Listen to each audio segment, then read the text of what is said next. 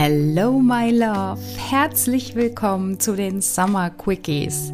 Das sind kurze, knackige Episoden rund um das Thema Liebe, Sex and More.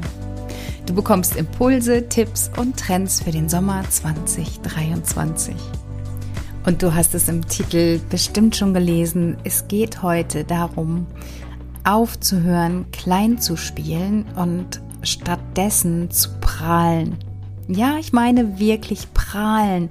Und zwar mit Selbstbewusstsein dazu stehen, was du für Stärken hast, was dir Tolles im Leben widerfährt und das auch zu, zu äußern und deine Umwelt quasi darüber zu informieren. Und das hat tatsächlich bei mir eine ganze Weile gebraucht, bis ich gelernt habe, über meine Stärken zu sprechen und darüber zu prahlen. Und ähm, ja, was meine ich denn überhaupt mit prahlen? Es geht jetzt nicht darum, dass ich da stehe und sage, hier, ne, wie in dieser Sparkassenwerbung, mein Haus, mein Pferd, mein Auto, meine Kinder, mein Mann, sondern es geht eigentlich viel mehr darum, dass du deine Stärken für dich anerkennst und das auch nach außen hin kommunizierst. Und ich weiß nicht, wie es dir geht. Ich bin so geprägt, dass ich mir irgendwann angewöhnt hatte, klein zu spielen. Ja, also das sind so Glaubenssätze wie der Esel nennt sich immer zuerst und ähm, Eigenlob stinkt, die mich ja so stark geprägt haben, dass ich halt wirklich immer geguckt habe, dass ich nicht heraussteche aus der Masse und ja, dass ich mich einfach klein halte, mich anpasse.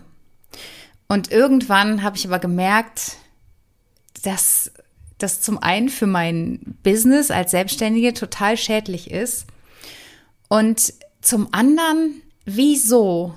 Wer hätte denn ein Interesse daran, dass ich nicht darüber spreche, was meine Stärken sind. Das ist doch totaler Quatsch, oder?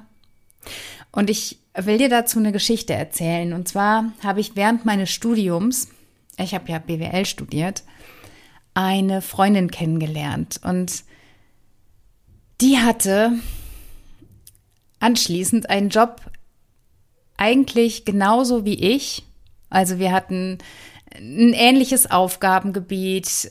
Wir hatten ähnliche Funktionen in Unternehmen, in verschiedenen Unternehmen, muss ich dazu sagen.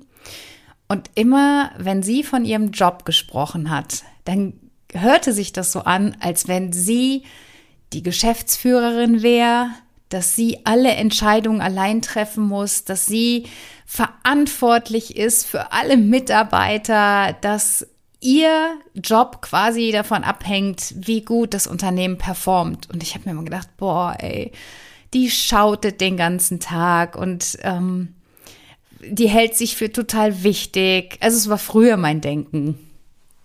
Und heute feiere ich sie so dafür, dass sie das schon so früh beherrscht hat, weil es für mich echt ein mühsamer Weg war dahin, dass ich ja mich für meine Stärken anerkenne und das hat sie ja letztendlich auch nur gemacht. Sie hat erzählt, wie, wie toll sie die Messe organisiert und ähm, dass sie da maßgeblich an diesem Erfolg teil hat. Und das habe ich mich nie getraut zu äußern. Ich habe halt immer, ja gut, da sind ja noch so viele andere, die da mitplanen. Und ich habe halt permanent klein gespielt. Und irgendwann in meinem Leben gab es diesen Punkt, ich kann dir gar nicht mehr genau sagen, wann das war.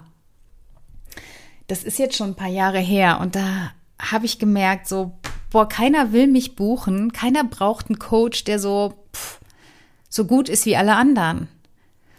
Und dann habe ich tatsächlich begonnen, aus Überzeugung heraus, also ich bin überzeugt von dem, was ich mache. Ich bin von den Resultaten überzeugt bei mir. Ich so viele liebe Nachrichten von meinen Klientinnen erreichen, dass ich weiß, dass das, was ich tue, einfach großartig ist und das Leben verändern kann.